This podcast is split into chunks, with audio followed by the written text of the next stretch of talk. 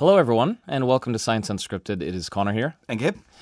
and we are going to start here with an email that we received that I, I really liked. I thought it was well written, well thought out. I'd, I'd kind of like to meet the person behind it. His name is Robert. And Robert wrote into us Hey, thanks for your program. Um, I was interested to hear your discussion of people's low estimation of their intellectual or knowledge capabilities. I believe he was referencing, Gabe, the um, why people listen to podcasts. No, I, I I think it was the interview that we did a while back. It was about why you can't gauge or why your partner can't gauge how good you are at things. And then it turned, it turned into a, a, a, a, talk between you and me about why we can't even gauge our own selves.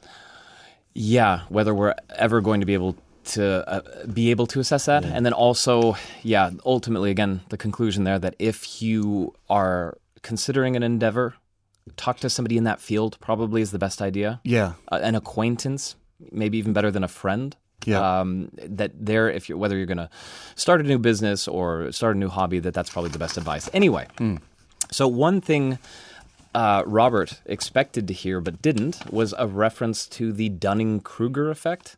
And for those of you out there who don't know the Dunning Kruger effect, it's it's one of those studies that is referenced a lot and has become a part of pop culture, pop science. And um, I'll get into uh, description of it that makes me smile. So the Dunning Kruger effect is this: people basically tend to hold overly favorable views of their abilities in many social and intellectual domains.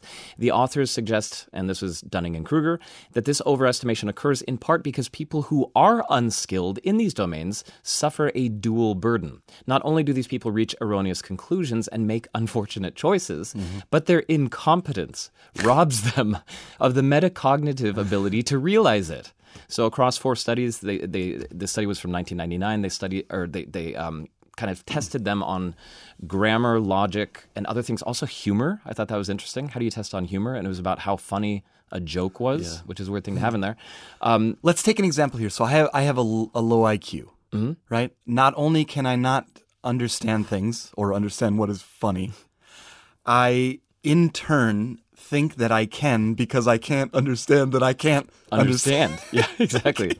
And that you would consistently overestimate your abilities. And this just in goes a wide on variety- and on and So, on through life. uh, yeah, it, yes, it has a lot of applications. It, it's why it's referenced so much. We all kind of know a person who's who's maybe like this, and um, specifically to the numbers from that 1999 study. Um, although, so basically, there, there there was a decent group of people whose test scores, when they tested themselves, they were in the 12th percentile, so low Yeah. and they had predicted that they would be in the 62nd.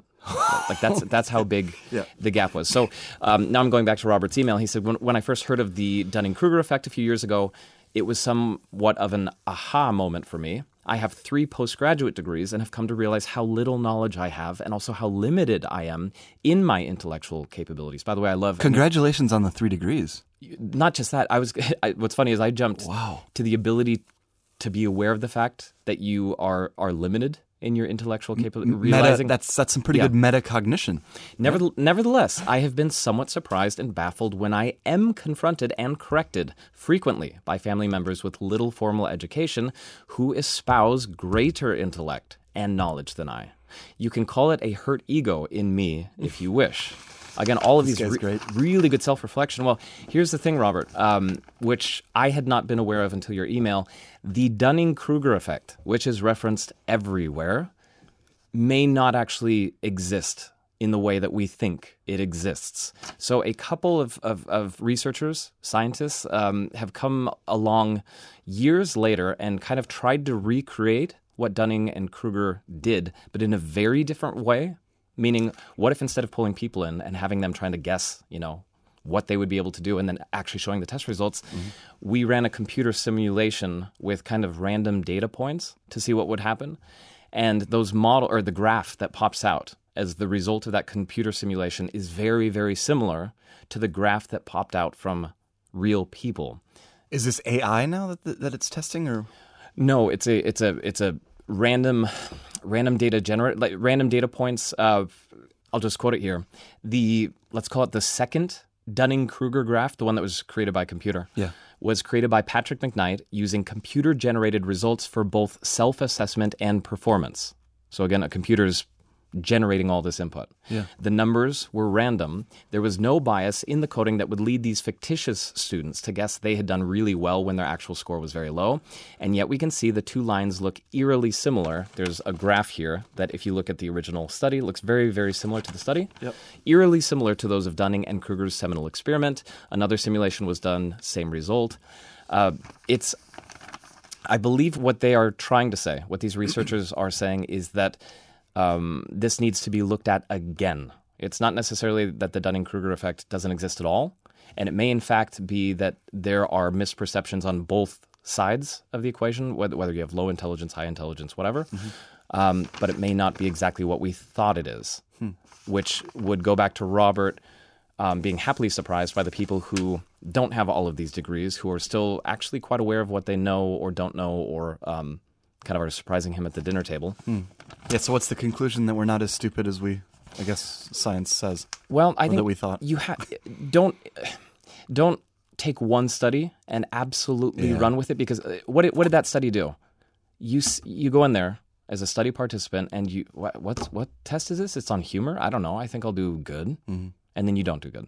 Is that real, like real life, or is real life more like a series of tests where you constantly get get feedback yeah. and become aware of how good you are or aren't. Final thing I'll quote here from this email.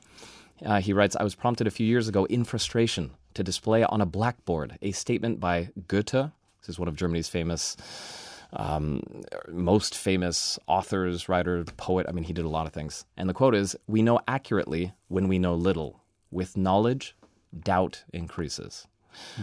Uh, anyway, just a thought. Thanks for your good and fun work. Thank you, Robert, for the email and for yeah. uh, uh, f- kind of forcing me because I, I had taken that one, that Dunning Kruger effect, as as a as a fact. It's too funny. It, it, we we all we've all experienced that. And I'm sorry if you're quoting Goethe in, in, in any email, Robert. I mean, you you you've made it, right? yeah. yeah. What are we doing next, Connor? Um, you, I believe. Uh, you were talking about uh, partners being attracted to each other or not based on based on what housework. Okay, yeah, yeah. That's we're going to talk about snakes in a little bit, but this one is um, a survey of 706 women in the U.S. and Europe. 100 706 women who have been living for at least six months with a man and have children you're uh, you're describing both of our situations, plural. Yes, yes, and and what what uh, the researchers were interested in uh, with these women was a decline in sexual desire. Why they reported a decline in sexual desire and what was going on, and what they found out, um, and this is pretty clear, is that their partners weren't doing as much household chores as they were. So their boyfriends or husbands weren't helping out doing the dishes, vacuuming, you know, mowing the lawn, what have you. And that was the reason for the decline in sexual desire. And then they looked into why exactly that was. What what are the origins for the decline in sexual desire? Not only um, just sorry, not just the inequality when it comes to household so chores. they they would have had if you're looking at 700 700 something mm-hmm couples, and specifically at the at the the woman in this case, mm-hmm. um, they would have had to have established correlation, right? Because of those 700, yeah. maybe for a, a, small group their sexual desire has right. not decreased at all. So they were, yeah, exactly. They were initially found by uh, probably therapists. So they had spoken about this decline to therapists, and okay. then they were okay. used in this study, and, that, and that's how they found them. So okay. it, it must have been taken from a much greater pool. Because so all were, of them, all of them had a, this a similar decline in sexual desire yes, for their and then they were assessed. Their, their, sexual okay. desire was assessed using the Hurlbert index. I never knew about this. You can actually assess your sexual desire. You didn't know about the Hurlbert? I don't, I don't even know how to pronounce that. Index. And they were also asked to complete a survey on what household tasks they, tasks they do. So 109 different chores.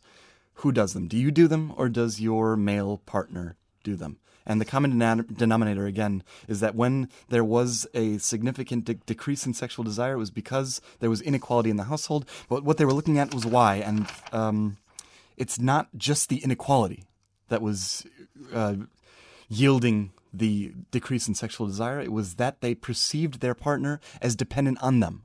Oh. That was in the end the reason. So what that means is that they're they've got a a, a grown child to deal with in their household, right? to, to clean up after. Yeah, in addition th- to all there is the, a theory that this goes back to. It's called the heteronormativity theory. Is that when the relationship is blurred, when there's a blurring between am, am I together with a an adult man or with a child? Is is this my am I this am I this man's mother or his wife? When that blurs, that results in a, a decrease in sexual desire because when you when you are dealing with your child, it's not conducive to sexual desire, obviously. Mm. But this is, had never been studied. This now we know from this survey, at least 706 women, that that is what's going on. When there is a decline in sexual desire, and you're living together with a man, it's highly likely that he's not doing enough in in the household. And uh, by the way, for everyone out there, not just uh, not not just men, since this ha- happens to be about men who aren't doing their fair share at home. Yeah. Uh, one word that I've seen thrown around the internet quite a bit recently, which taps into this whole discussion, is the idea of chore play. Chore play. Chore play. Well, the the idea no yeah the idea that uh, by engaging by doing some of these activities that basically you should be doing anyway you're creating the landscape for future romance by relieving stress making the partner happier it doesn't matter it doesn't matter who's doing it yeah. Um, and how much time is there between the, the chore play and, and the could be the consummation? could be weeks. No, it's it's uh, actually, and I think part of the reason I think that's a very, very, very useful term is I'm not sure there's a better way to make the act of doing chores sound sexier or to to, to, to generate more. I don't know uh, motivation to do it. Yeah. I mean, who likes who likes doing it? You, you can put music on. I I I, I bounce the walls off my some, house. some Barry White, I guess. No, well, you don't. It doesn't literally have to be romantic, I, but there are ways to yeah to make those activities less um, uh, less painful. And uh, obviously, you don't want those activities to be attached to a feeling of resentment the whole time you're doing them because they're they're awful enough anyway. But if you can kind of repackage them, spin them as an activity that, that leads to, to, to an act of joy, then all the better. All right. Before we go here, real quick, uh, I said I w- we were going to speak about snakes before, and scientists, or at least one scientist, no scientists in Adelaide in, in Australia, have found the clitoris on female snakes. This is not. ju- This is not I- juvenile because it leads to no, I, I, I just, I don't, I don't think, I don't think anyone wants to know about that. There, there, there. I, I would, I would like. I beg to differ. Hold on, hold Connor? on. There are studies that have clearly shown that certain groups of animals Yeah. are vastly under researched Under research. because p- human beings don't like those animals. We kind of hate them. And actually, this was never more relevant when I first came across that research. Mm-hmm. Let's say this was 2018, and number one on the list was not snakes, but bats. And as all of us know, um, having gone Look through a scary. gone through a pandemic that more research on bats who have incredibly strong immune systems and who are very capable of, of, of starting new pandemics need to be re- researched more. So, yeah, that takes me back to you and a snake. And Yeah. Okay. Well, I, I found this in the New York Times. Can I just quote the New York Times? The beginning of the article Because just, just, it's just a great article, uh, written by the way by Alex Fox. Quote: You've probably seen a snake's forked tongue, but it's not the slithering animal's only forked body part. Male snakes sport forked genitals called hemipenes that look a bit like pink cactuses, and often have spines to match. What's good enough for him is good enough for her in the suborder Serpentes. In a paper published Wednesday in the Proceedings of the Royal Society B, scientists provide the first proper scientific description of the hemiclitoris, or a bifurcated clitoris in female snakes. And he goes on to talk in his article about how this is under researched, like you said. Uh, nobody cared about this for ever until now, until um, this is Megan Folwell down in Adelaide, Australia. She discovered this on the female death adder. Mm-hmm. She found this little hook on the snake as she was cleaning away some of the uh, scales. And then she went and looked at a number of other kinds of snake and found the cl- the clitoris on eight different females of other species of snake.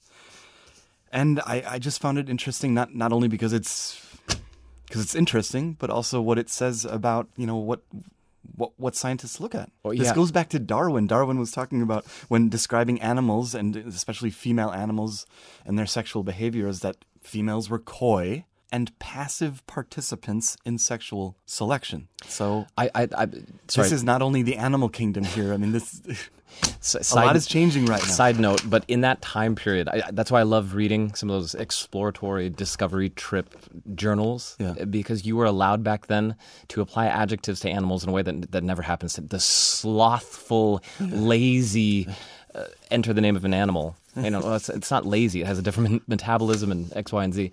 No, um, yeah, under researched.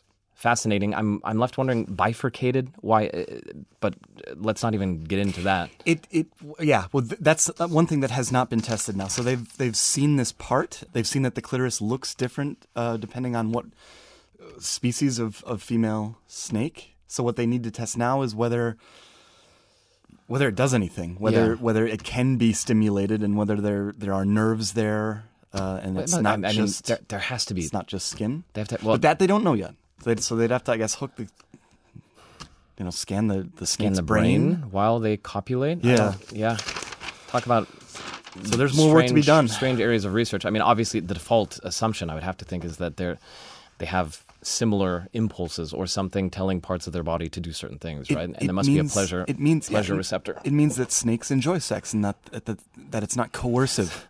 that male snakes don't just force their way with ah, I, right. yeah, yeah, That they yeah, en- yeah. that they enjoy it and that there's a, a an evolutionary reason for the clitoris there. Mm, yeah. Well, some Thank you. kind of yeah, kind of mix of of highbrow, lowbrow. Um, Darwin popping up on stage, Johann Wolfgang von Goethe Yeah. appearing in an email. Um, yeah, well, I guess leave it there. if you have any questions uh, that we have not answered or that you would like us to answer to go on a totally different adventure, su at dw.com. Science Unscripted.